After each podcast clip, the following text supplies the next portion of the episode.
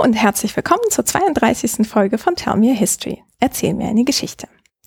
Heute geht es um Rhodos, die Insel vor der südwestlichen Küste der heutigen Türkei, die seit dem 16. Jahrhundert zum Osmanischen Reich gehörte, aber am Anfang des 20. Jahrhunderts von Italien besetzt wurde. Und diese Zeit wollen wir uns heute genauer anschauen, um nachzuvollziehen, wie der Übergang quasi zwischen den Welten sich vollzog und welche Folgen die Besatzung hatte. Dafür spreche ich heute mit Andreas Guidi von der Universität Konstanz. Hallo Andreas. Hallo Nadja und danke sehr für die Einladung. Es freut mich sehr, heute hier zu sein. Mich auch. Andreas, du bist akademischer Mitarbeiter im Fach Geschichte bei der Professur für die neuere und neueste Geschichte des Mittelmeerraumes, also 18. bis 20. Jahrhundert ungefähr. Was hast du studiert und welche Schwerpunkte hast du für dich entdeckt? Also ich bin quasi diagonal am Mittelmeer angelangt. Ähm, für meinen Master war ich am Osteuropa-Institut an der Freien Universität Berlin und dann während meiner Promotion war ich in einem Cotutel, also in einem binationalen Verfahren zwischen der Humboldt-Universität Berlin am Lehrstuhl für südosteuropäische Geschichte und auch eben in Paris am CETOBAC. Das ist eine Forschungseinrichtung, die quasi den gesamten postosmanischen Raum umfasst, also Südosteuropa, aber auch ähm, den Nahosten und eben auch das Mittelmeer.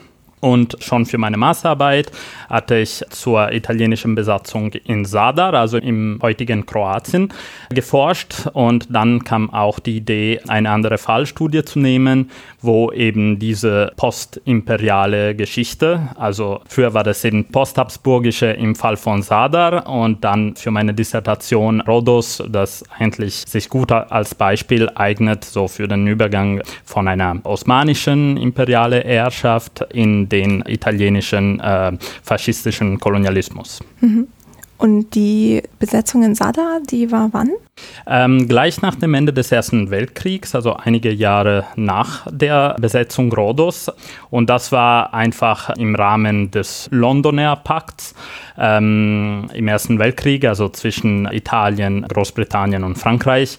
Und Italien hatte eben beansprucht, ein größeres Gebiet in Dalmatien zu besetzen. Es kam nicht dazu, aber Sadar ist eben ein interessanter Fall, weil die Stadt quasi von ihrem Interland wirtschaftlich auch mehr oder weniger getrennt wurde, damit italienische Souveränität nur in der Stadt dann auch umgesetzt wird. Und der Rest, also das Hinterland, fiel dann ans Königreich Jugoslawien. Also ist ein anderer Kontext, aber irgendwie gibt es auch äh, interessante Schnittstellen im Sinne des breiteren italienischen Imperialismus und Kolonialismus in Südosteuropa und im Mittelmeerraum. Hm. Und diese Übergangszeiten, die sprechen dich an?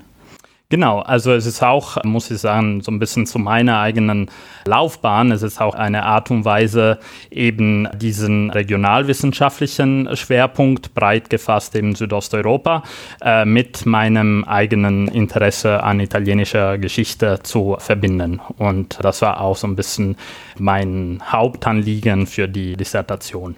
Mhm. Und hast du da irgendwie einen neuen Zugang probiert zu diesem Thema?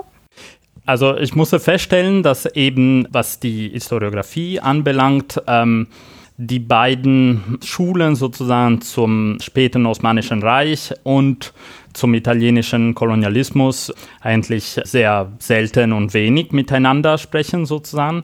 Und äh, für mich war erstmal so ein möglicher Zugang, diese Brüche in der Periodisierung auch zu überwinden und zu schauen, wie tatsächlich auf lokaler Ebene ähm, eine ältere, wenn auch sehr dynamische osmanische Herrschaft sich in etwas anderes verwandelt und nicht nur sozusagen eine Stunde Null an der Zeitlinie quasi zu setzen und sagen, ähm, als die Italiener die Insel besetzt haben, hat sich alles geändert. Also das hat mit der Ebene zu tun, also wenn man sich eine kleinere Realität anschaut, wie eben in meinem Fall die Stadt Rhodos, kann man, glaube ich, auch besser verstehen, wie dieser postimperiale Wandel erfolgt und nicht nur auf der Ebene des Staates.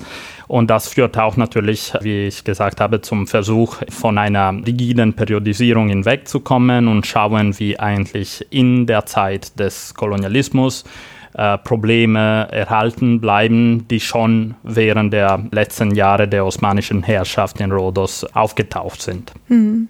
Ja, und würdest du sagen, damit hast du quasi eine neue Tür irgendwie geöffnet? Also wenn äh, die osmanischen Historiker jetzt nicht so sehr mit den, ich weiß gar nicht, sind das dann europäische Historiker äh, oder welche Felder sind da quasi eigentlich mit eingebunden? Genau, also deswegen ist, glaube ich, der Mittelmeerraum auch so spannend. Ähm, man könnte sagen, dass diese Region eigentlich seit Napoleon eine Art Kontaktzone, aber auch Konfliktzone unterschiedlicher imperialer Visionen darstellt. Ähm, es gibt mittlerweile auch spannende Studien zum Beispiel zum britischen Empire auf den Ionischen Inseln zum Beispiel und die Verwandlung eben einer vorexistierenden venezianischen Herrschaft in eine Art britische Kolonie. Ähm, es gibt auch interessante Studien zur Mandatenzeit im Nahosten, was passiert mit Frankreich als Macht und neue Herrschaft in äh, Syrien und Libanon und auch zu Palästina zum Beispiel. Ähm, aber sehr wenig, wenn überhaupt, zur Laufbahn des italienischen Imperialismus in dieser Region, was natürlich auch äh, ein bisschen überraschend ist, weil wir alle, glaube ich, kennen so ein bisschen diese Rhetorik des Mare Nostrum, was vor allem während des Faschismus, also in den 20 Jahren zwischen 1922 und dem Ende des Zweiten Weltkriegs, so brisant war für Italien als Staat. Natürlich gibt es sehr schöne Untersuchungen zu dieser Zeit, aber ähm, ich musste eben feststellen, dass Historiker und Historikerinnen sehr oft Probleme haben, diese vorkoloniale Zeit mit einzubeziehen. Und das ist, was ich äh, mit meiner Arbeit versucht habe. Mhm, ja. Kannst du das mit dem Mare Nostrum noch so ein bisschen erklären für jemanden, der davon gar keine Ahnung hat? Ja, genau. Also vielleicht äh, für unsere Zuhörer, das ist eben ein Begriff, weil es in den letzten Jahren auch diese Seerettung-Operation auch als Initiative einiger EU-Staaten, unter anderem Italien, bekannt geworden ist. Aber eigentlich ist es in der Tradition eigentlich schon vor der Vereinigung des Königreichs Italiens, also nur zur Erinnerung, ähm, 1860 bis 1870. Das ist sozusagen die letzte Phase des Risorgimento, des Vereinigungsprozesses in Italien ähm, entsteht auch die Frage, wie positioniert sich dieser neue Staat im Werden in der breiteren geografischen und geopolitischen Umgebung. Und natürlich war das Mittelmeer von Anfang an als Ort angedacht für eine Expansion des neuen Nationalstaates. Die ersten Kolonien sind aber in Afrika entstanden, in Ostafrika ähm, also zum Beispiel Somalien und Eritrea schon am Ende des 19. Jahrhunderts. Aber dann kommen wir sozusagen in eine neue Phase des sogenannten Scramble for Africa, wo die Suche nach möglichen Eroberungsgebieten äh, sich verschärft. Und Italien musste aber feststellen, dass Nordafrika schon von anderen Mächten als Kolonie anvisiert ist oder eben schon unter Kontrolle anderer Mächte steht. Zum Beispiel Tunesien gehört zu Frankreich, Ägypten ist unter britischer militärischer Besatzung und ähm, was noch sozusagen zugänglich ist, ist eben dieses Gebiet zwischen Tunesien und Ägypten, Libyen. Und das ist auch sozusagen der Ursprung des ersten richtigen Kolonialkrieges im Mittelmeerraum seitens Italiens, also gegen das Osmanische Reich, der sogenannte italienisch-osmanische Krieg von 1911 und 1912. Und hier sind wir eigentlich schon bei dem Moment, in dem Italien auch die Ägäischen Inseln und unter anderem Rhodos auch besetzt. Mhm. Ja, da setzen wir dann auf jeden Fall gleich auch an. Und bevor wir das tun, wollte ich aber noch erwähnt haben, dass du auch einen Podcast machst. Kannst du dazu ein bisschen was erzählen? Also danke, dass du es erwähnt hast. Äh, mein Podcast heißt The Southeast Passage und es war ursprünglich als Podcast zur Geschichte Südosteuropas gedacht. Im Laufe der Zeit, also in den letzten Jahren, musste ich aber zunehmend auch feststellen, dass viele meiner Gäste, deren Schwerpunkt eigentlich der Balkan oder Südosteuropa ist, auch ziemlich transnational forschen.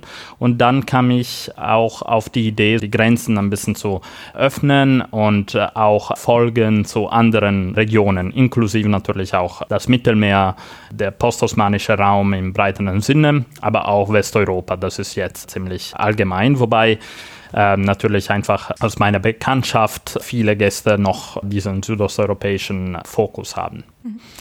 Wir haben auch eine Seite auf Facebook und auf Twitter, also ihr seid willkommen, wenn ihr dann genaueres wissen möchtet. Genau, das verlinke ich auch auf jeden Fall.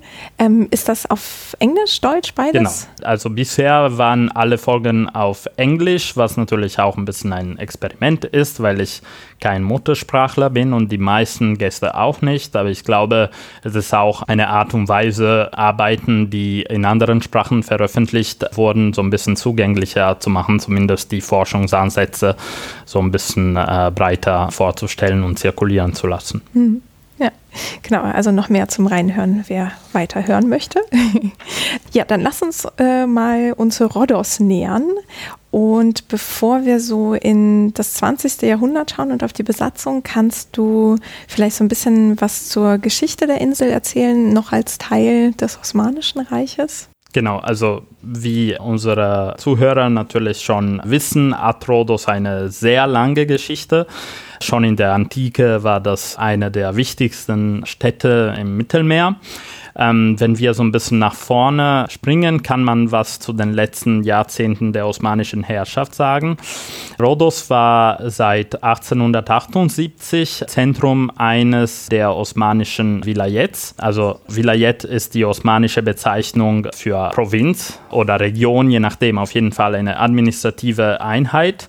Und dieses Vilayet hieß Jezairi Bahri Sefid, also das ist die Bezeichnung für Inseln des Weißen Meeres. Ähm, und damit ist das Mittelmeer gemeint. Und das ist interessant, weil diese ähm, insulare und mediterrane geografische, aber auch politische Identität Rhodos schon in der osmanischen Zeit präsent war. Die Grenzen dieser administrativen Einheit entsprechen dann nicht der ähm, italienischen Kolonie, über die wir dann noch später natürlich ähm, sprechen werden.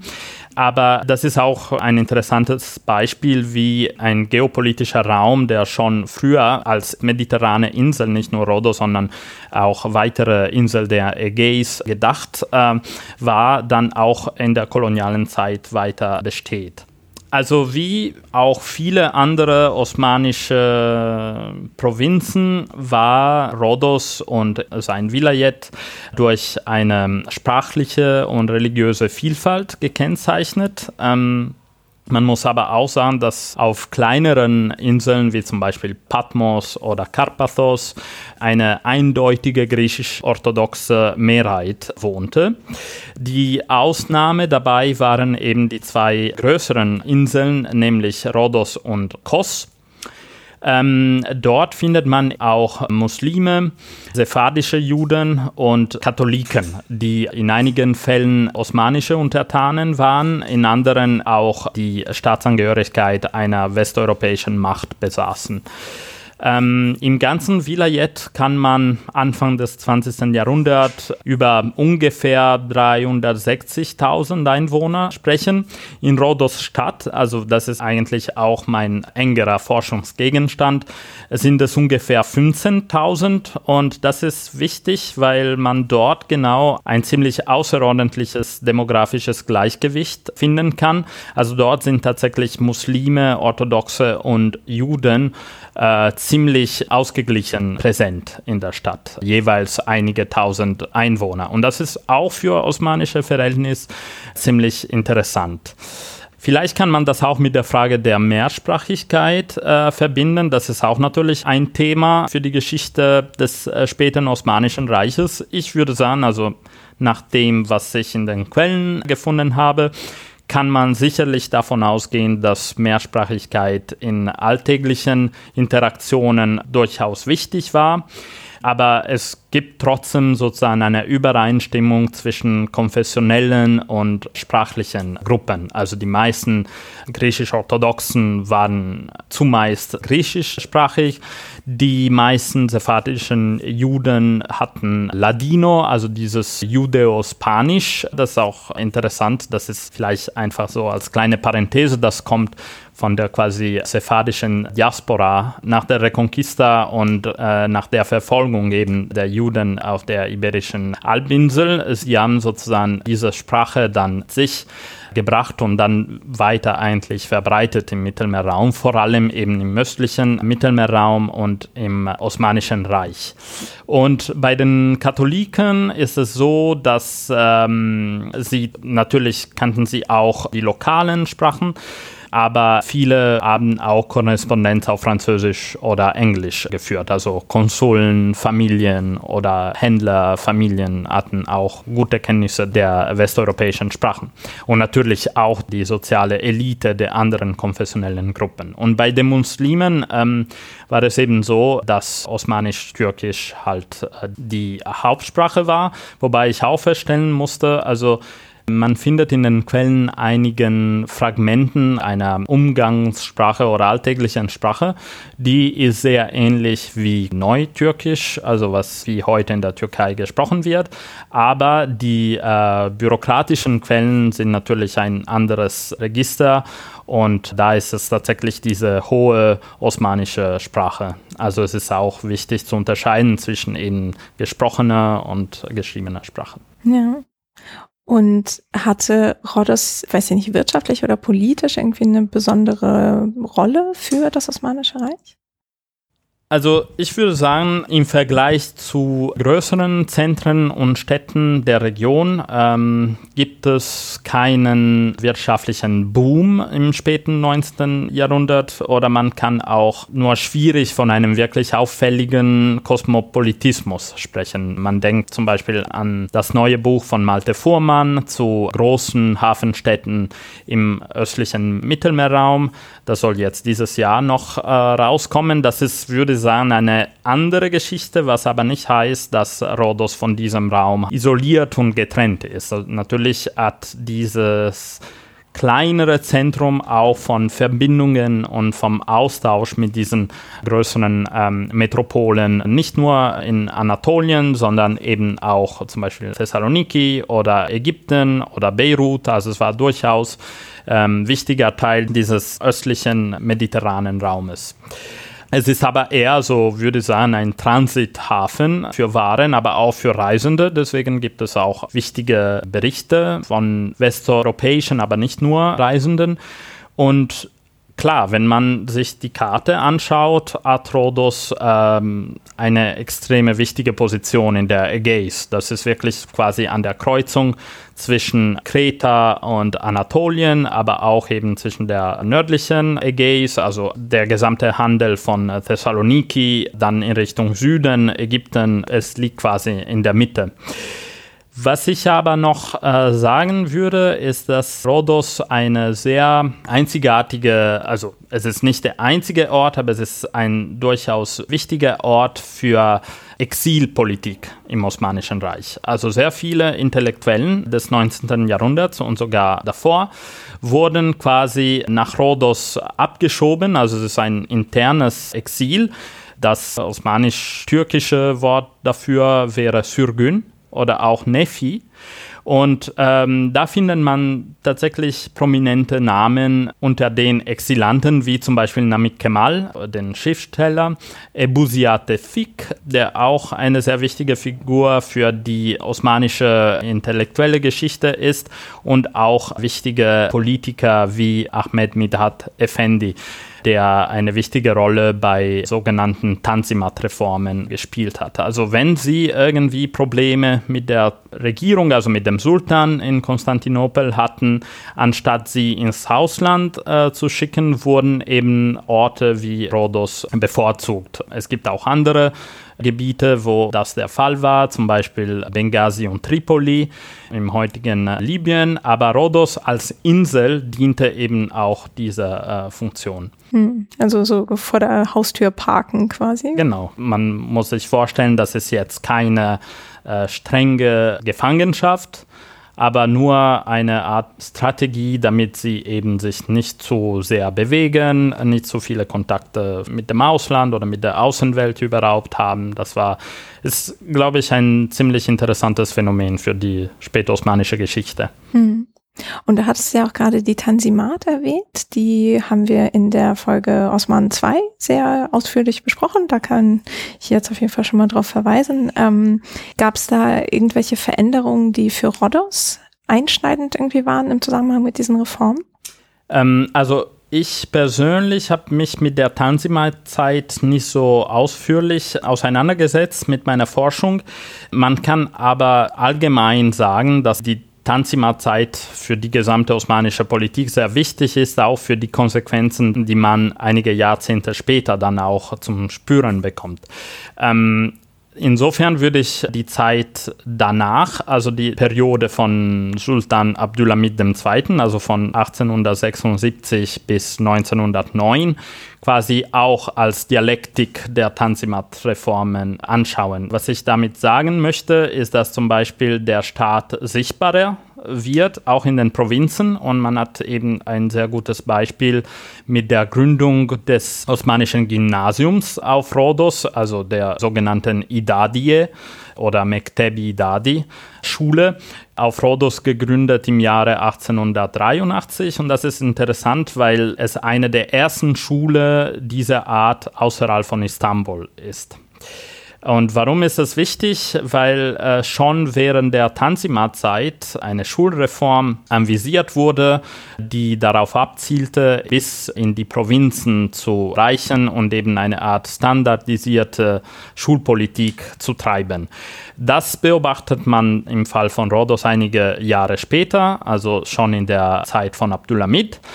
Ähm, aber es ist auch interessant, eben wenn man nicht nur vom Zentrum her diese Reformen betrachtet, sondern wirklich auch lokal weil die, also die meisten Historiker, wie zum Beispiel Benjamin Fortner oder Seljuk Sommel, haben sehr detailreich dieses System Abdulhamids im Bereich der Bildung untersucht und äh, die osmanische Bildungspolitik wird oft als Reaktion gegen das Eindringen des Westens, also eben Gründung von missionären Schulen zum Beispiel, betrachtet.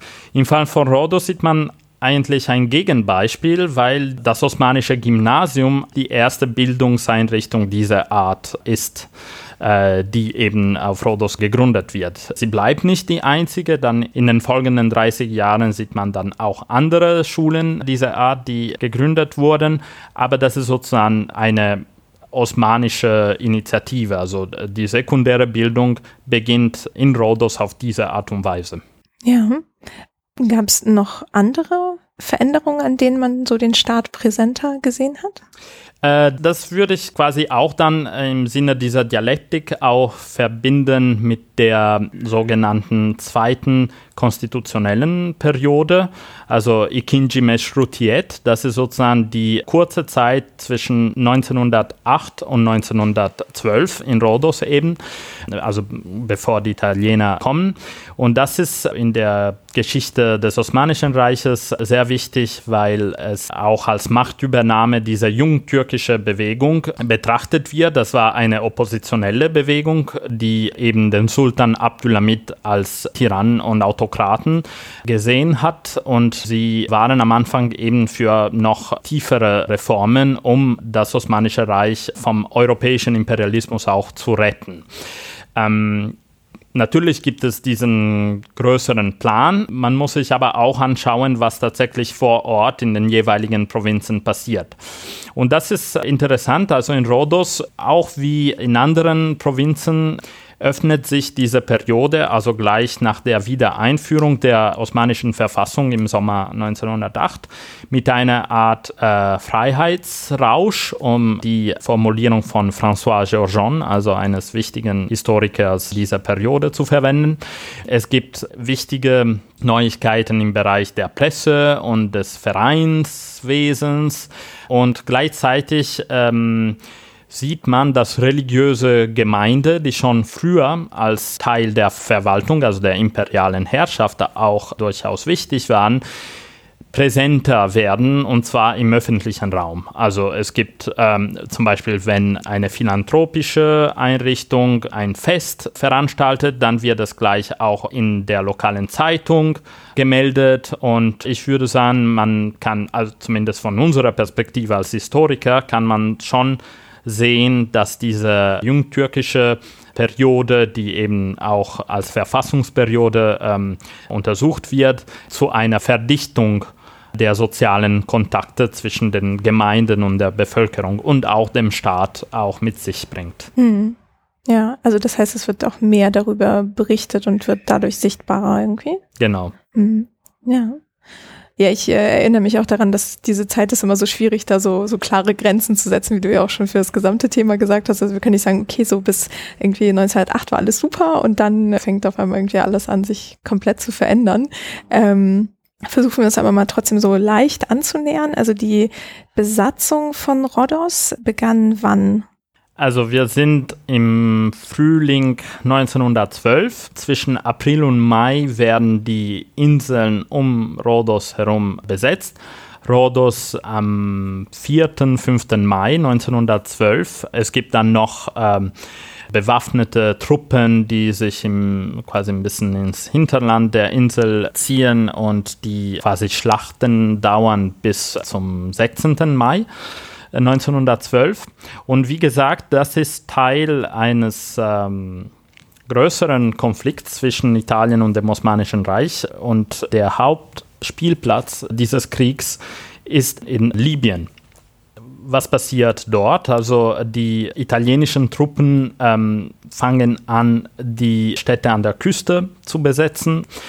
Das erfolgt relativ schnell und einfach, aber das Problem ist das Hinterland. Also sie haben wirklich Schwierigkeiten, auch die Gebiete quasi in der Sahara-Wüste, wo auch eine sehr wichtige religiöse und eben auch sich politisierende Brüderschaft wohnt, die Sanussia, unter Kontrolle zu bringen.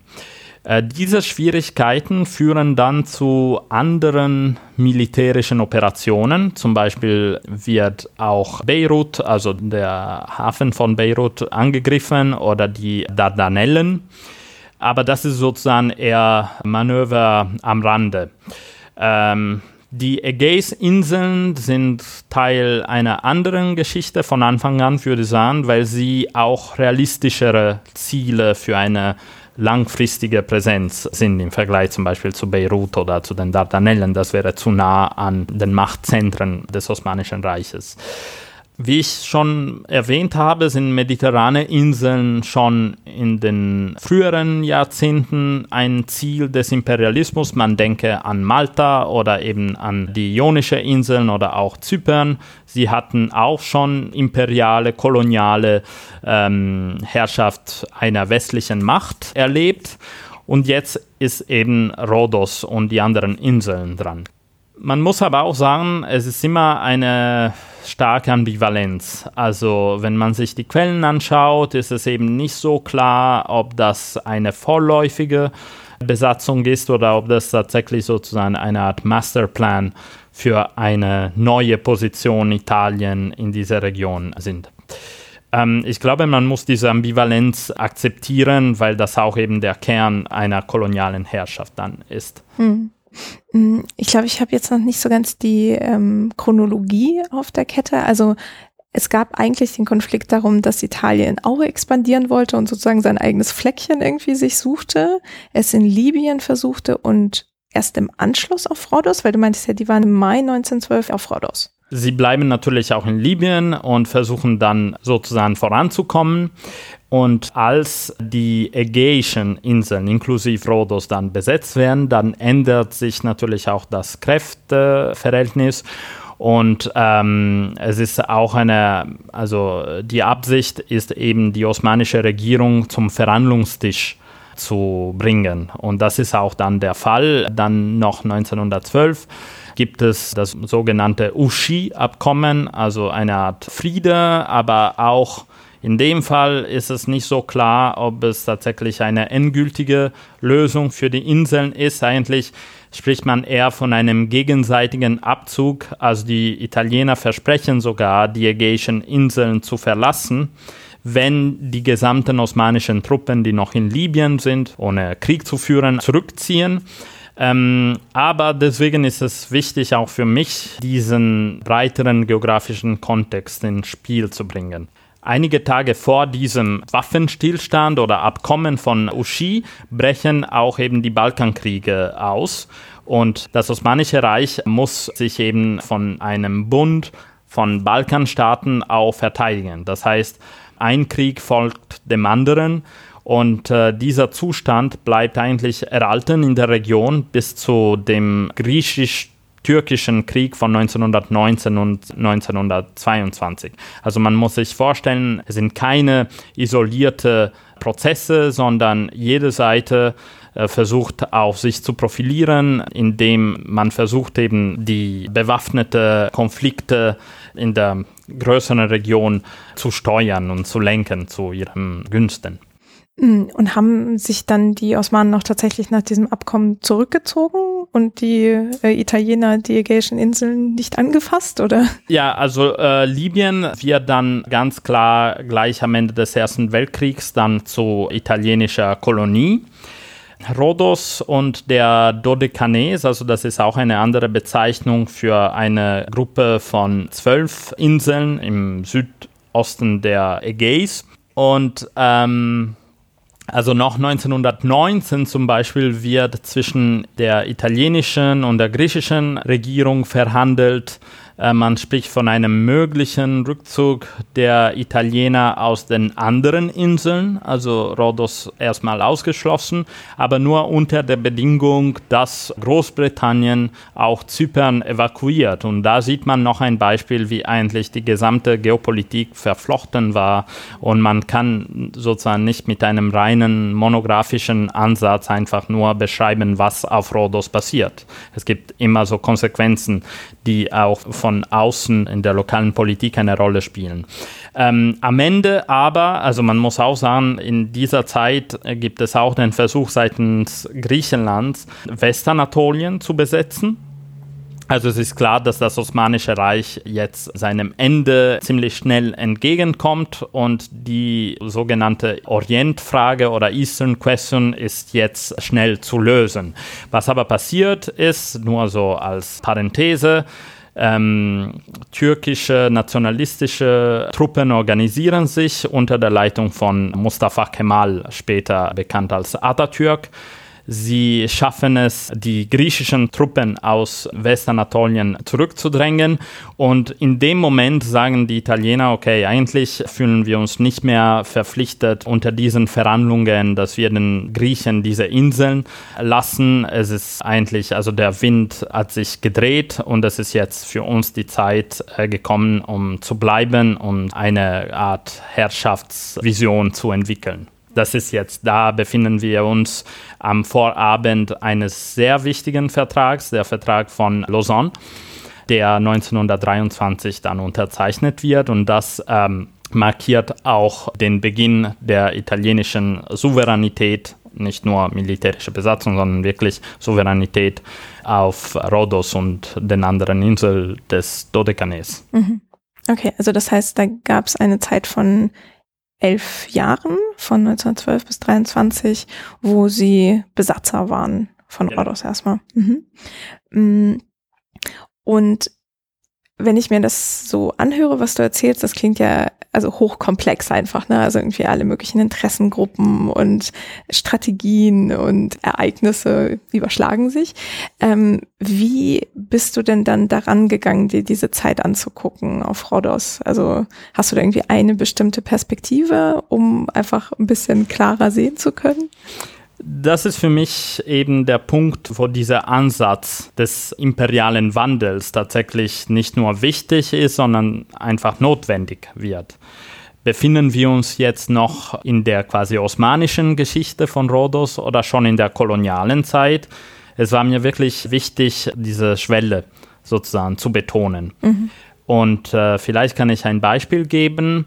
In diesen Jahren, die man jetzt in der Historiografie allgemein auch bezüglich anderer Kriegsschauplätze als Greater War bezeichnet, eben um den Ersten Weltkrieg ein bisschen zu dezentrieren und zeigen, dass die Konflikte eigentlich schon vorher Europa und das Mittelmeer geprägt haben und auch nach 1918.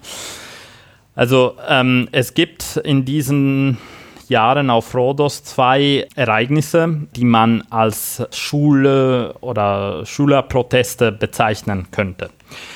Es ist interessant, weil sie eben einmal an dieser schon erwähnten osmanischen Schule Idadie stattfinden und eben die andere ähm, in dem griechischen Gymnasium, das 1909, also in dieser konstitutionellen Zeit, was ich auch als Freiheitsrausch bezeichnet habe, gegründet wurde. Also sind Schulen, die noch in der osmanischen Zeit gegründet wurden und deren Strukturen auch noch osmanisch-imperial sind. Aber in dieser Zeit sieht man auch schon, dass es ein Machtwechsel zustande gekommen ist. Also das letzte Wort haben jetzt die Italiener und nicht die Osmanen. Und das beeinträchtigt natürlich auch zum Beispiel die Verhältnisse und die Interaktionen zwischen den religiösen Gemeinden und den lokalen Familien, also der jeweiligen konfessionellen Gruppe. Das heißt, bei diesen Protesten äh, geht es nicht nur darum, für oder gegen die italienische Besatzung zu sein, sondern tatsächlich neue Verhältnisse zu verhandeln. Mhm. Wer soll die Gemeinde führen? Wie soll unsere Schule quasi verwaltet werden? Alles bricht sozusagen zusammen. Das heißt, man kann das auch irgendwie als Teil größerer politischen Spiele betrachten, weil die Schüler selbst auch zur internationalen Politik und eben zur Frage der Inseln ausdrücklich Stellung nehmen. Aber andererseits ähm, haben sie auch Beschwerde dazu, wie eben Schulpolitik alltäglich betrieben wird. Und das ist für mich ein klares Beispiel. Also es ist natürlich sehr komplex. Es geht um Geopolitik, es geht um lokale Verhältnisse, es geht auch um eben diesen Wechsel der Souveränität, die noch nicht vollendet ist. Aber ich finde es wirklich spannend, eben in diese Realität in seiner Komplexität auch wahrzunehmen und versuchen so ein bisschen Ordnung zu schaffen, aber ohne zu starke Brüche oder eben Grenzen zu betonen. Ja. Und hast du dann speziell so auf die Aktivitäten Jugendlicher geschaut? Genau, das ist auch der wichtigste konzeptuelle, sagen wir so, Bestandteil meiner Forschung da ich eben mit dieser Frage konfrontiert war, wo fängt eigentlich die eine Phase an und wo endet die andere und so weiter, habe ich gedacht, ähm, so den Schwerpunkt wirklich auf Interaktionen zwischen Familien, religiösen Gemeinden, die wie gesagt auch institutionalisiert wurden in dieser Zeit und eben den jeweiligen Behörden, also der Osmanen und dann der Italiener.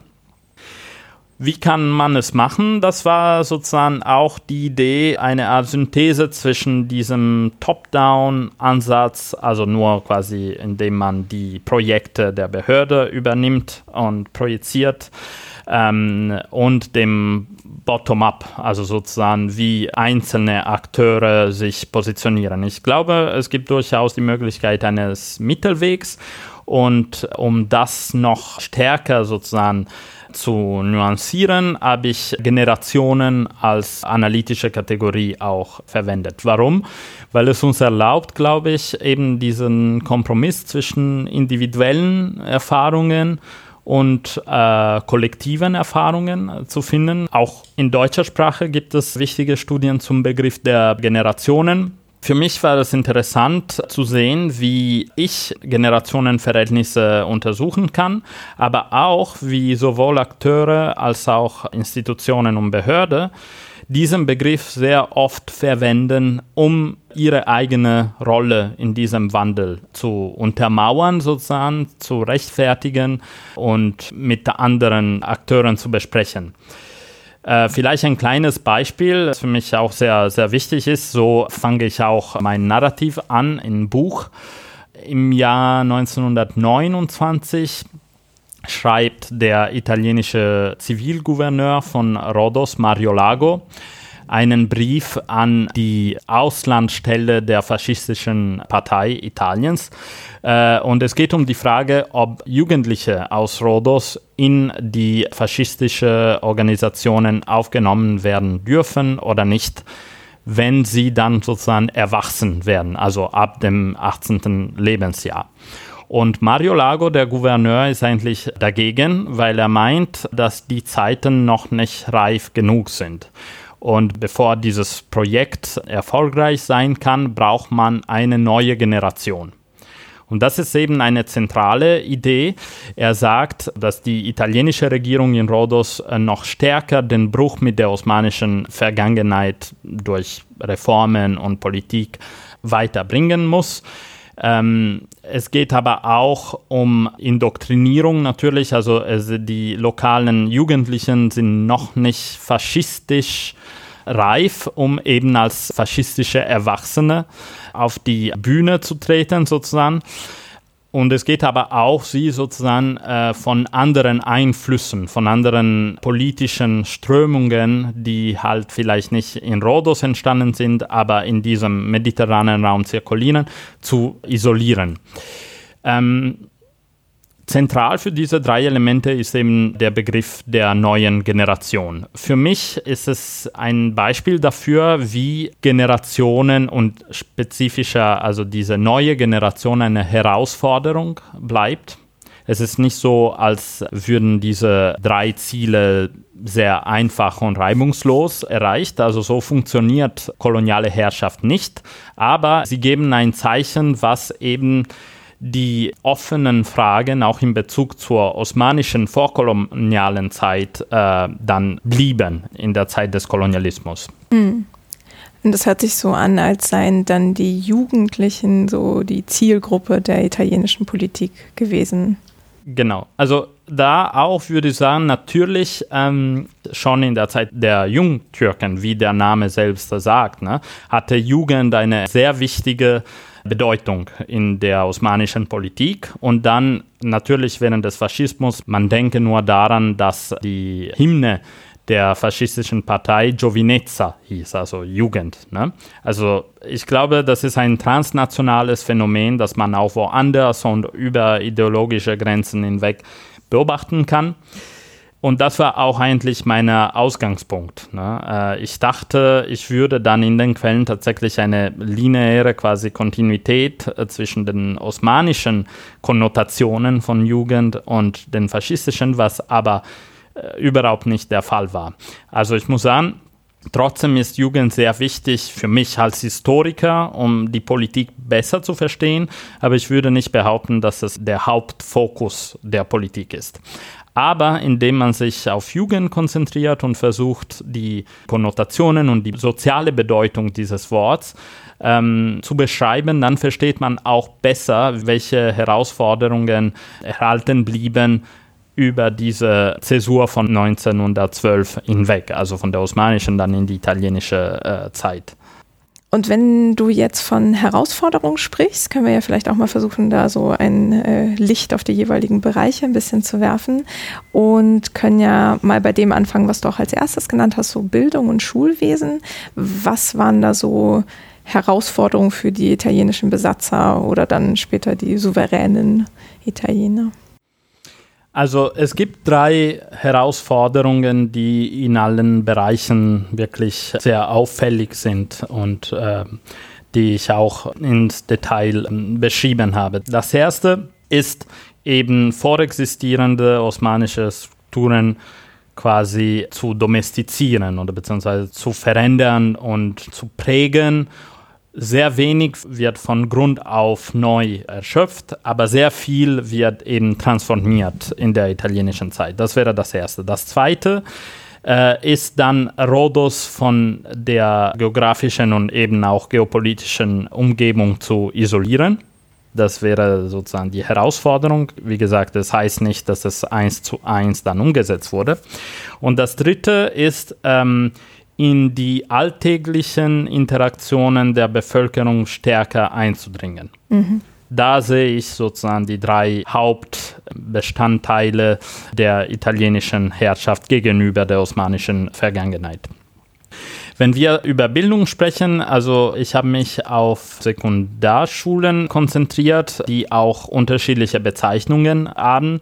Aber ähm, es gab schon zumindest vier, die völlig als unter dieser Kategorie gezählt werden konnten vor 1912. Wir haben schon über die osmanische Idadie und das äh, griechische Gymnasium, Venetoklion hieß es, gesprochen.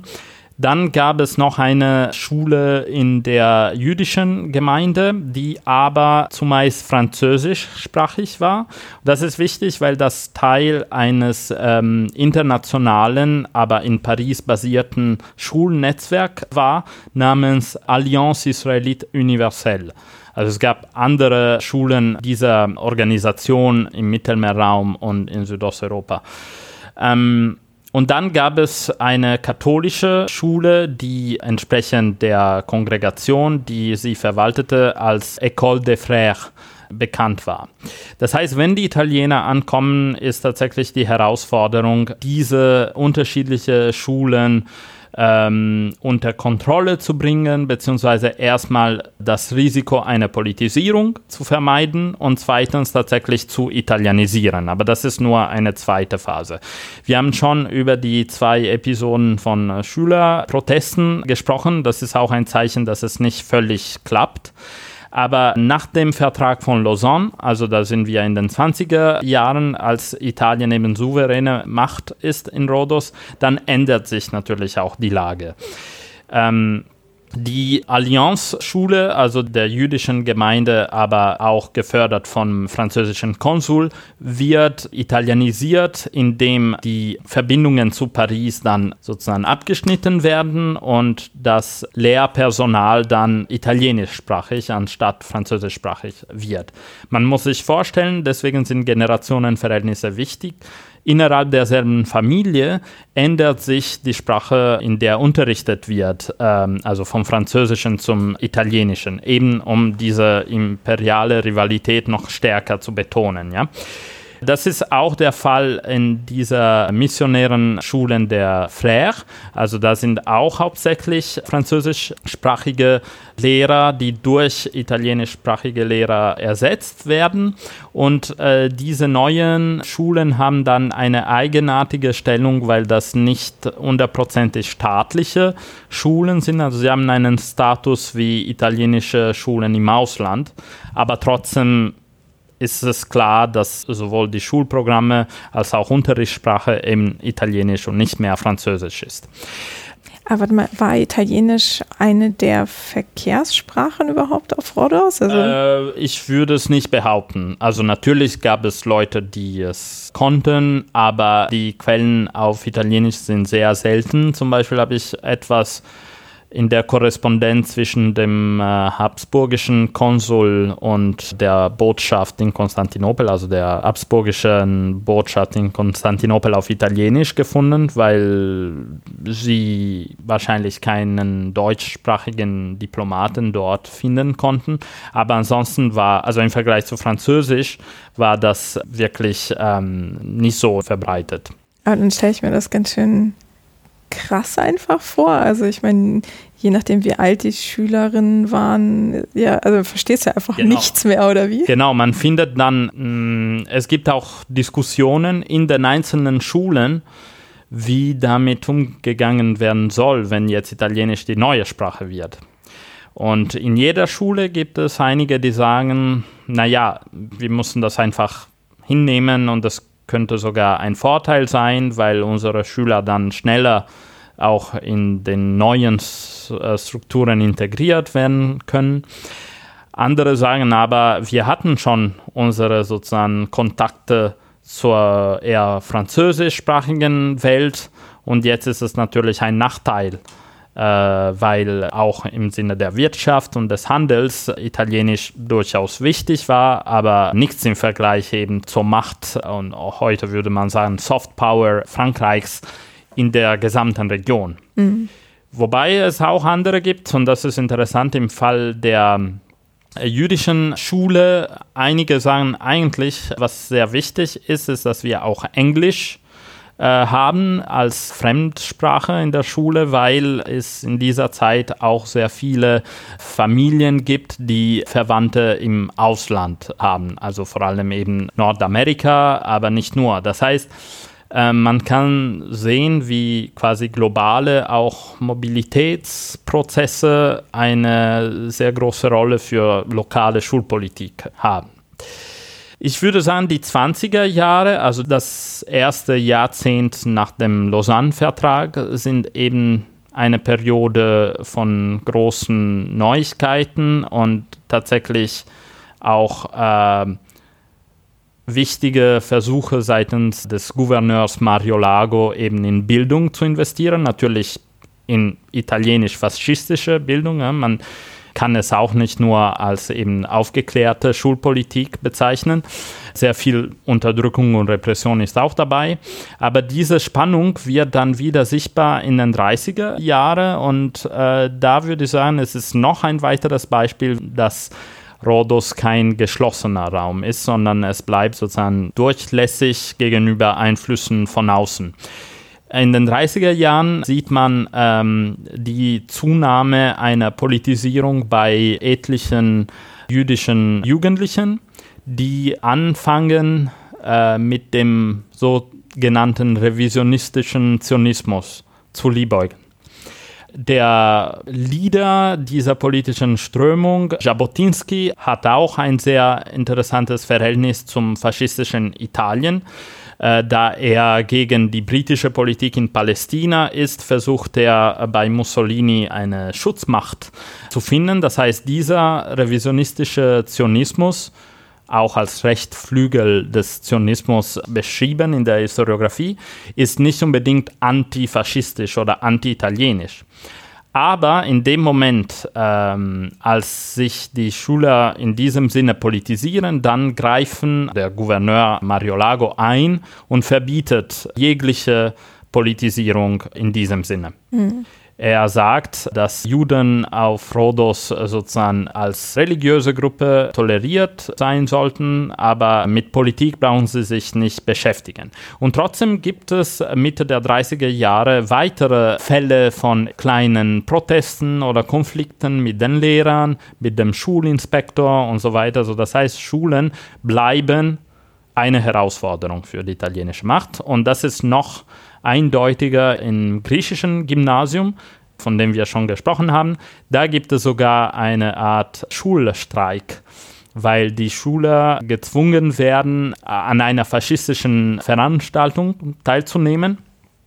Und äh, sie dürfen nicht mehr, also viele trugen eine Art Hut als auch Gruppenzugehörigkeit, aber das deuten die italienischen Behörden als eine Art nationalistische Identifikation als Griechen und es wird auch verboten, äh, diesen Hut an der Schule zu tragen. Und diese beiden Probleme führen dann eben zu diesem offenen Konflikt, wo nochmal die Frage des griechischen Irredentismus, also antikoloniale Parolen, werden während des Streiks geschehen und es ist tatsächlich ein kleines Skandal. Und das ist wichtig für mich, weil ich meine, das sind einzelne Fälle, aber sie machen klar nochmal, wie Jugend eigentlich zu weiteren Problemen auch gehört. Es gibt, würde ich sagen, keine Jugendfrage, aber indem man äh, sich mit Jugend beschäftigt, dann versteht man auch besser, was die Anliegen sind im Sinne der Herrschaft. Hm, also ein bisschen so wie Indikatoren für Problembereiche genau. dann. Hm. Wobei sich das jetzt auch so anhört, als seien das eher Konfliktlinien, die entlang der, ich weiß nicht, ethnisch-kulturellen äh, Linien verlaufen und jetzt nicht, dass die Jugendlichen sagen würden, wir sind noch Osmanen oder war das so? Genau, richtig. Also vor allem, wenn man es bei Schulen beobachtet, aber auch bei äh, Sportvereinen, diese konfessionelle Grenzen bleiben bestehen es ist wirklich auch ähm, empirisch und quasi epistemologisch sehr schwierig, genau zu verstehen, wie es sich im Alltag ausgespielt hat. Hm. Aber, also was ich versucht habe, ist tatsächlich diese Grenzen als Teil eines allgemeinen Problems zu betrachten. Das heißt, es gibt doch ein Schulproblem für die italienischen Gouverneurs und das betrifft alle konfessionelle Gruppen. Das war mir wichtig, mhm. äh, auch wenn man über die Veränderungen in Familienstrukturen oder auch eben in der Wirtschaft oder in der Auswanderung. Natürlich verschwinden Unterschiede nicht, aber es sind Fragen, die äh, alle Konfessionen betreffen. Und ich glaube, man kann versuchen, ein gemeinsames Narrativ aufzubauen. Und das ist, glaube ich, wirklich auch notwendig, weil es in der Historiografie eben sowohl zur spätosmanischen Zeit, aber auch zum Kolonialismus im Allgemeinen äh, fehlt. Also wie gesagt, entweder nimmt man nur die Perspektive des Staates und der Regierung oder man konzentriert sich auf eine konfessionelle Gruppe. Das ist auch der Fall äh, in Rhodos. Zum Beispiel die lokale griechische Historiografie beschreibt die Geschichte Rhodos als griechische Geschichte die jüdische Diaspora, also man muss auch erwähnen, hm, natürlich, dass während der italienischen Herrschaft auch die dunkelste Seite der Geschichte Rhodos überhaupt, also die Deportation und Ermordung der lokalen Juden um ungefähr 1600 stattfindet. Und die Nachfahren und die wenigen Überlebenden haben dann natürlich auch die Geschichte Rhodos aus der Sicht ihrer Gemeinschaft geschrieben. Und es gibt auch ein paar Werke auf Türkisch über die muslimische Gemeinschaft. Mhm. Aber äh, es gibt eben kein inklusives Narrativ, wo man tatsächlich auch sowohl über Unterschiede, aber auch Gemeinsamkeiten sprechen kann und eben diesen Top-Down und diesen Bottom-Up-Ansatz so ein bisschen in Einklang bringt. Das ist, was ich ähm, versucht habe. Mhm. Also so zu zeigen, dass die italienischen Besatzer oder dann die äh, Regierenden mit allen ein bisschen aneckten, unabhängig davon, welche Konfession oder Ethnie das jetzt irgendwie Natürlich war. auch je nach äh, Anliegen. Also, also natürlich wäre es sinnlos, die Singularität eben der jüdischen Gemeinschaft zu bestreiten. Also es ist tatsächlich die, die rassistische Massengewalt erlebt hat, auch die einzige religiöse Gruppe. Das kann man nicht ausklammern. Aber äh, in anderen Bereichen, also eher in Friedenszeit und in alltäglichen Interaktionen, war konfessionelle Zugehörigkeit nicht das Hauptelement, mhm. also in den Kontakten zwischen Bevölkerung und äh, Regierung. Das war mir auch wichtig. Mhm. Und wenn ich so überlege, was du gerade so als Beispiele genannt hast und wie dann die äh, Gouverneure zum Beispiel darauf reagiert haben, hört es sich schon so an, als hätten sie ein Interesse daran gehabt, mit der Bevölkerung das irgendwie, also, naja, gestalten ist vielleicht ein bisschen zu positiv, aber sie hätten ja auch einfach sagen können, wir äh, zwingen sie jetzt zu allem, was wir wollen, damit sie halt die guten italienischen Faschisten werden. Aber es hört sich ja so an, als würden sie so versuchen, die eher in so eine Richtung zu lenken. War das so? Ähm, ich würde nicht so weit gehen, aber es stimmt auf jeden Fall, dass Rhodos auch eine andere Geschichte darstellt als zum Beispiel italienische Kolonien in Afrika wie Libyen oder später noch Äthiopien. Und das ist mir wichtig. Also es ist auf jeden Fall Bestandteil der gesamten italienischen kolonialen Geschichte. Das heißt, dieselben Fragen wie, wie man mit äh, ethnischer Vielfalt umgeht, welche Verständnisse von Rassen man auch in Politik umsetzt und so weiter, wie man auch Siedlungspolitik treibt, das findet man in jedem Gebiet. Aber es führt dann auch tatsächlich zu wirklich wichtigen Unterschieden. Wenn man zum Beispiel an Libyen denkt, ist das Niveau der Gewalt von Anfang an viel stärker und Ausbeutung und Enteignung viel massiver als auf Rhodos. Und das sieht man auch bei den Unterschieden in der internationalen Politik. Also die italienischen Souveränität auf Rhodos äh, im Rahmen des Lausanne-Vertrags hat auch einfach andere Bedingungen gesetzt für diese Interaktionen zwischen Behörden und Bevölkerung. Andererseits äh, war auch klar, dass die Gouverneure, also vor allem Mario Lago, der gilt als wichtigste, weil er eben von 1923 mit dem Vertrag von Lausanne bis 1936 an der Macht war, er hat natürlich versucht, eine beschränkte Anzahl von notablen und wichtigen Personen quasi zu unterstützen als Vermittler zwischen den Behörden und der Bevölkerung. Aber das wiederum würde ich eben auch als Herausforderung sehen und nicht als vollendete Politik. In jeder Gemeinschaft bleibt eine gewisse Pluralität äh, erhalten, die zwar nicht toleriert ist, also die Gouverneure versuchen immer die zum Beispiel Wahlergebnisse, also man muss sich vorstellen, es ist keine demokratische Politik, aber so für interne Angelegenheiten innerhalb der Gemeinden werden tatsächlich dann auch so Notabeln gewählt. Aber immer wenn das Ergebnis die Behörden nicht zufriedenstellt, dann versuchen sie eben einzugreifen und ihren eigenen Kandidaten auch zu befürworten. Mhm. Also diese Art von Totalitarismus-Ansatz ist mir sehr fern, ne? deswegen die Wichtigkeit der Interaktionen, aber man kann die Machtverhältnisse auch nicht völlig ähm, ausklammern. Es ist schon klar, dass die Italiener die rote Linie setzen, die manchmal eben auch überschritten wird. Ja. Okay, aber die Tatsache, dass es halt zum souveränen Gebiet Italiens dann gehörte, macht schon einen qualitativen Unterschied im Umgang mit der Bevölkerung. Im Vergleich zu? Libyen zum Beispiel. Ja, also Italien ist auch natürlich souveräne Macht in den afrikanischen äh, Kolonien, aber ich würde sagen, dass die internationale Politik, also zum Beispiel die Frage des Dodekanes, also der Ägäischen Inseln, ähm, ist Teil einer eher bilateralen oder sogar multilateralen Verhandlung, die wirklich den postosmanischen Raum neu definiert. Wenn man an den Bevölkerungsaustausch zwischen Griechenland und der Türkei von 1922, 23 denkt, das ist auch ein Ergebnis äh, des Lausanne-Vertrags und das ist sozusagen fester geregelt.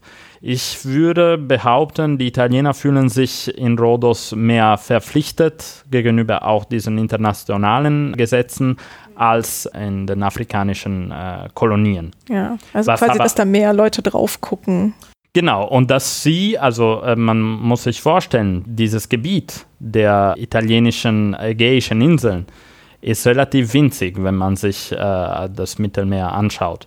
Libyen ist eine große Kolonie, das heißt, das spielt auch eine Rolle. Also natürlich ist Rhodos für militärische Strategien sehr wichtig, aber man muss eben auch aufpassen, dass man nicht zu weit kommt. Und diese Reprozität mit äh, der Türkei als quasi Nachfolge des Osmanischen Reiches und Mitglied auch dieser Lausanne-Verhandlungen ist weiterhin wichtig. Sehr viele Sachen werden eben bilateral geregelt. Mhm. Ja, okay. Ähm, du hattest vorhin noch bei den Bereichen, die als äh, Herausforderung für Italien dann auf Rhodos galten, die Interaktionen zwischen jetzt Behörden und irgendwie Bevölkerung oder innerhalb der Familien genannt. Hast du da irgendwie ein Beispiel, an dem man das ganz gut ablesen könnte? Ähm, vielleicht kann man kurz über Fußball sprechen. Das ist auch ein Teil eines Kapitels, so ein bisschen breiter die Frage der Zeitmanagement, also wie ändert sich eben auch das Verhältnis zwischen Beruf und Freizeit. Das hat auch mit imperialer Politik zu tun, aber jetzt nur um uns kurz zu fassen und nur das Beispiel Fußball zu nehmen. Da kann man es auch sagen, die ersten Vereine werden vor 1912 gegründet. Das heißt, Sportwesen ist schon da, wenn die Italiener kommen. Aber ich würde sagen, dass ähm, diese Interaktionen zwischen Familien oder Individuen, kommunale oder Gemeindebehörden und italienische Regierung prägen natürlich auch dieses ganze Feld von Sport und Fußball insbesondere.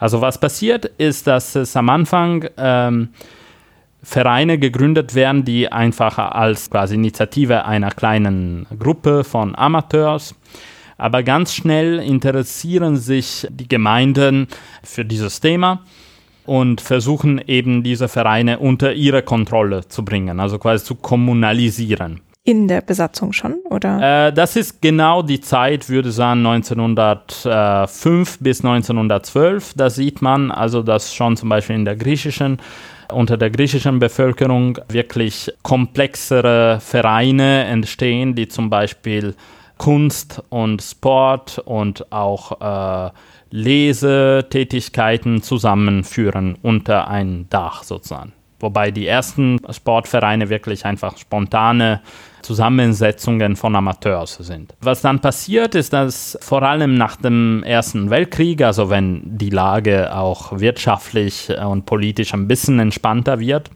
dann ähm, erlebt Sport und Fußball auch einen neuen Schwung und Teil der italienischen kolonialen Herrschaft ist dann, diesen Bereich auch neu zu regeln. Das heißt, nicht von Grund auf zu erfinden, sondern zum Beispiel eine lokale Liga zu veranstalten. Und es ist auch nicht überraschend, dass sie ähm, eigentlich, damit sie über diese loyalen Notabeln Kontrolle über diesen Bereich äh, haben können, dann entstehen auch tatsächlich konfessionelle Mannschaften quasi. Also die jüdischen Jugendlichen haben ihr eigenes Team, die muslimischen auch. Es gibt dann auch andere, wo es ein bisschen gemischter ist, aber sagen wir so, die Hauptteams sind eben auch entlang diesen konfessionellen Gruppen entstanden in den 20er Jahren. Also einige gab es schon, aber neue werden gegründet.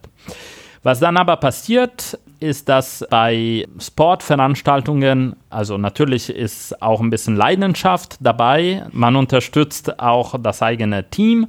Und irgendwann, Anfang der 30er Jahre, ähm, fangen die Behörden an, sich Sorgen zu machen, dass diese Ethnisierung, die sie selbst eigentlich quasi hervorgebracht haben, zu einer Nationalisierung, also beziehungsweise zu alternativen Loyalitäten führen könnte. Und dann versuchen sie diese Liga und äh, die Organisation der Vereine nochmal neu zu gestalten. Und sie schaffen quasi eine Dachorganisation, wo der Ausschuss vor allem aus italienischen Funktionären besteht, also das gesamte Sportwesen zu regeln.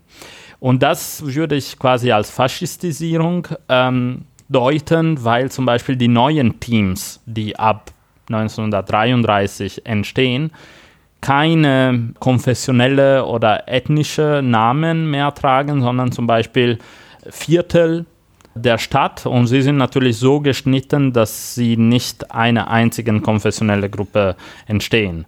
Oder Symbole wie zum Beispiel ja, äh, Tiere, also der Hirsch zum Beispiel wird zu Symbol Rhodos und das ist eben quasi etwas Allgemeines und nicht nur für eine einzige konfessionelle Gruppe. Da sieht man wirklich diese drei Phasen. Also erstmal eine quasi Kommunalisierung des äh, Fußballs dann der Versuch, das unter staatliche Kontrolle zu bringen und erst als dritte Phase dann tatsächlich mehr Einfluss von faschistischen auch Parteiinstitutionen, die noch mehr Kontrolle beanspruchen. Hm. Also dann so die Zugehörigkeiten ein bisschen umzusortieren sozusagen. Genau. Hm. Ja. Hm. Und du hattest noch Zeitmanagement gesagt. Ich versuche mir das irgendwie so vorzustellen, wie man sonst noch so in den Alltag irgendwie eingreift und ähm, was dann, was Aktivitäten anging, wurden die eher so eingeschränkt oder gab es auf einmal mehr Vereine, Clubs oder was auch immer, wo man teilnehmen musste, um irgendwie ein guter italienischer Bürger zu sein, falls das überhaupt Bürger waren? Ich würde sagen, sowohl als auch. Also das Feld, um ein bisschen die Terminologie Bourdieus zu übernehmen, weil das eigentlich, also jedes Feld, von dem wir reden, sei es Bildung, sei es Zeitmanagement ähm, oder eben auch Familie, auch eigene Dynamiken hat. Das so ein bisschen konzeptuell am Rande gesagt. Also das Feld erweitert sich in dieser Zeit. Und zwar sowohl in Richtung einer Domestizierung unter Kontrolle der faschistischen Partei, aber nicht nur. Zum Beispiel sehr viele lokale und Clubs entstehen, wo die Jugendlichen auch am Abend, abgesehen ihrer konfessionellen Zugehörigkeit, die Zeit zusammen verbringen können. Ähm, Aber sie stehen natürlich, also hinter den Kulissen wird alles von der kolonialen Polizei überwacht und das auch vielleicht führt mich ein paar Worte zu den Quellen zu sagen, weil äh, natürlich ist es schwierig, als Historiker in diese Alltagdimension reinzukommen. Das ist klar. Eine, aber es kann nicht die einzige, aber eine wichtige Option, die in diesem Fall äh, möglich ist, ist über die Quellen der Carabinieri, also der Kolonialpolizei, wirklich Alltagsszene zu rekonstruieren. Und es ist wirklich überraschend, also auch wie im Sinne des Time Management sozusagen, werden Leute profiliert, also polizeilich, auch mit Beschreibungen, was sie eben in ihrer Freizeit tun. Und Moralität ist da ein sehr wichtiger Begriff, also für Männer, also wir haben auch äh, leider nicht die Zeit gehabt, über die, die Gender-Dimension zu sprechen, aber das kann ich vielleicht kurz erwähnen. Für Männer heißt Moralität in der Regel so produktiv zu sein, das heißt irgendwie eine feste Arbeit zu haben oder überhaupt eine wirtschaftliche Produktivität und Tätigkeit. Für Frauen heißt Moralität natürlich ein bescheidenes sexuelles Leben zu haben. Und äh, die Polizei übertreibt natürlich auch sehr oft in beide Richtungen, was natürlich richtig oder was falsch ist in ihren Augen. Zum Beispiel, wenn jemand schon unter politischem Verdacht äh, steht, ist es natürlich häufiger der Fall, dass auch eine Art moralisches Urteil negativ fällt. Ne? Das heißt, man kann sich auch nicht vorstellen, einfach die Meinung der Polizei eins zu eins ins Buch zu übertragen. Aber wenn man so ein bisschen kritisch äh, damit umgeht, kann man durchaus eben Alltagsinteraktionen finden und als Teil der politischen Atmosphäre deuten. Zum Beispiel die Frage, wer gilt als Faschist und wer nicht. Ne? Die Polizei schreibt Berichte zum Beispiel über Nachbarn, die sich streiten zum Beispiel sagt der eine, äh, ja, dein Sohn ist ein Faschist, aber nichtsdestotrotz kannst du dir nicht alles erlauben hier. Und dann sagt der andere, nein, mein Sohn ist kein Faschist, vielleicht dein Sohn ist Faschist. Wenn ich Faschist bin, dann bist du Kommunist. Und solche Parolen. Also es ist wichtig, weil das natürlich Ideologie und große Politik äh, ist, aber dass man findet so kleine Skizzen dieser Fragen auch eben in quasi trivialen Situationen. Das war auch, als ich geforscht habe, sehr spannend mhm. natürlich zu, zu sehen. Ja, die Frage nach den Quellen ist für mich auch immer sehr interessant und da wollte ich dich auch noch weiter fragen. Also so, ähm, was hast du dir denn noch angeguckt? Also du hast die Polizeiberichte?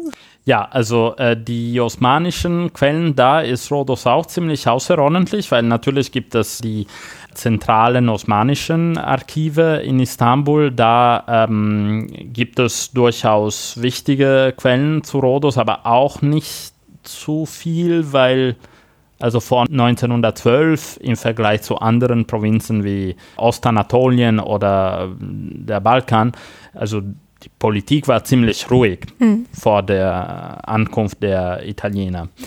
Ansonsten in Rom gibt es natürlich auch die Quellen des Außenministeriums und äh, die ganze Korrespondenz mit den äh, Gouverneurs. Aber ähm, auch in Rhodos selbst gibt es sehr spannende Sammlungen. Abgesehen vom Polizeiarchiv gibt es zum Beispiel die ganzen osmanischen Gerichte vom Ende des 19. Jahrhunderts und dann Anfang des 20. Ähm, dann gibt es im Rathaus in Rhodos die ganzen quasi Familienurkunden und das war für mich äh, unglaublich wichtig, weil man, also natürlich gibt es kein Narrativ darüber, ne, nur zum Beispiel Volkszählungen. Also quantitativ hat man unglaublich wichtige Quellen dazu. Ähm, Im griechischen Gymnasium, was wir schon erwähnt haben, gibt es auch Materialien aus dieser Zeit. Und die Geschichte der Archive in Rhodos ist eigentlich ähnlich wie die Geschichte der Stadt. Weil zum Beispiel also die osmanischen Quellen wurden nicht ganz nach Istanbul gebracht, also sehr viel ist dort geblieben, eben weil die Italiener gekommen sind. Und dann das Gleiche ist am Ende des Zweiten Weltkriegs passiert. Die ganze italienische äh, Verwaltung und eben auch die Polizei und die Gerichte haben ihre Archive dort gelassen weil am Ende des Zweiten Weltkriegs, da sind wir wirklich Frühling 45, also die Italiener bleiben bis zum Ende. Das ist auch ziemlich außerordentlich im Vergleich zu den anderen Kolonien. Wenn die Briten dann ankommen und eine neue Phase von äh, Militärbesatzung dann bis 1947 öffnen, als Rhodos dann Teil von Griechenland wird, ähm, da wird der Transport quasi von diesen Quellen auch verhindert, dadurch, dass eine neue militärische Besatzung da ist. Mhm. Das heißt, dass also vor allem die polizeilichen Quellen lagen jahrzehntelang im Keller der griechischen Polizei in Rhodos und wurden erst vor einigen Jahren auch wieder gefunden sozusagen und jetzt sind sie zunehmend auch äh, zugänglich. Mhm. Das heißt, du hast mit osmanischen, italienischen, griechischen, habe ich irgendwas vergessen? Französischen, Französischen. auch, weil, also äh, ausgehend von dieser diplomatischen und auch Bildungsinfrastruktur, die mit Frankreich verbunden war, vor vor allem und aber auch ein bisschen nach 1912, ist es natürlich sehr wichtig, auch nach äh, Nantes zu fahren. Das sind die konsularischen Sammlungen erhalten. Und also Rhodos ist sicherlich nicht der größte Bestand, aber trotzdem sehr wichtig. Man findet zum Beispiel, keiner hat wie der französische Konsul so detailreich über die äh, jungtürkische Revolution von 1908 berichtet. Das mhm. heißt, äh, es gibt tatsächlich tägliche Berichte, was in der Stadt läuft. Und ohne diese Quellen hätten wir natürlich keine wirklich Kenntnis darüber, was die jungtürkische Revolution auf dieser lokalen Ebene bedeutet hat. Mhm. Ja, das äh, ist wieder so ein faszinierendes Beispiel dafür, wie so ein winziges Örtchen irgendwie ein Spiegel für so strategisch internationale Verwicklungen irgendwie sein kann und äh, genau. wie viele Sprachen man eigentlich drauf haben muss, um sich auch nur ein bisschen daran zu nähern. Ja.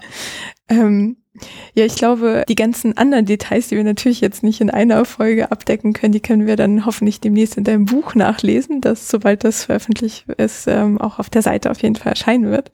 Ähm, hast du vielleicht so, weiß ich nicht, als Abschluss oder irgendwie so als Ausblick oder so für die Zuhörenden irgendwie noch was, was du gerne mitgeben würdest oder erwähnt haben möchtest? Ja, das ist vielleicht, das äh, steht nicht in meinem Buch, aber es ist interessant, also als Brücke vielleicht zur Gegenwart. Ich war noch also im August, Anfang September noch auf Rhodos, eher auf Urlaub.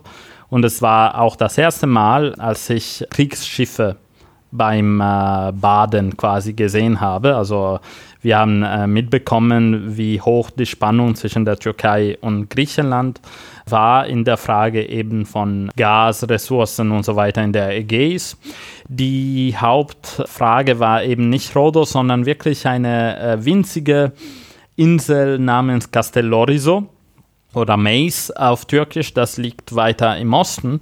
Und was ich interessant fand, ist, dass die ganzen Medien alles natürlich als äh, griechisch-türkischer Konflikt beschrieben haben. Also natürlich und hoffentlich auch wird es zu keinem Krieg führen, aber die Spannung ist auf jeden Fall da.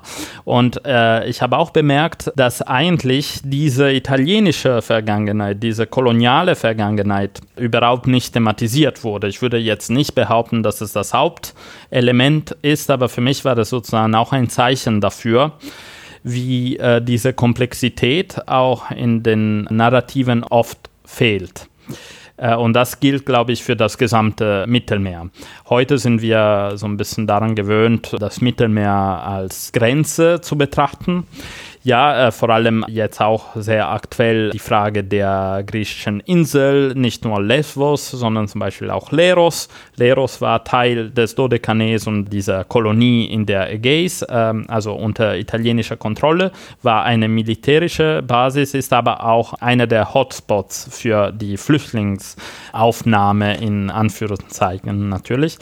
Ähm, aber Also wir wissen sehr wenig über die komplexe Vergangenheit dieser Orte. Und zwar, sie stellen nicht nur eben eine Grenze dar zwischen Norden und Süden oder Europa und Afrika und so weiter, sondern sie sind auch geprägt von dieser koloniale und imperiale Vergangenheit. Wie gesagt, nicht nur Rhodos, sondern auch Malta, Zypern und so weiter und äh, zusammen mit anderen Kollegen, zum Beispiel in diesem wissenschaftlichen Netzwerk, namens Modernes Mittelmeer, äh, Dynamik einer Weltregion, also auch in Konstanz mit Manuel Borutta und anderen Kollegen wie Malte Fuhrmann, Nora Lafi und so weiter, versuchen wir tatsächlich diese Komplexität des modernen Mittelmeers hervorzuheben. Das ist wichtig für Historiker und Historikerinnen, glaube ich, aber auch ähm, allgemein, glaube ich, auch für die breitere Leserschaft und Öffentlichkeit. Also wirklich diese oft vergessene,